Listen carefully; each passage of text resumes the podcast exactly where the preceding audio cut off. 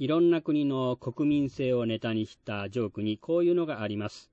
ホテルが火事になってお客が屋上に集まってきました。ここから地上にあるトランポリンに飛び降りてもらわなくてはなりません。そこでアメリカ人に向かって、ここで飛び降りればあなたはヒーローですよと言うとガッツポーズを決めながら飛び降りていきました。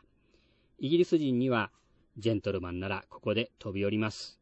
ドイツ人にはあのトランポリンの安全性は科学的に証明されています。と言うと納得して飛び降りていきました。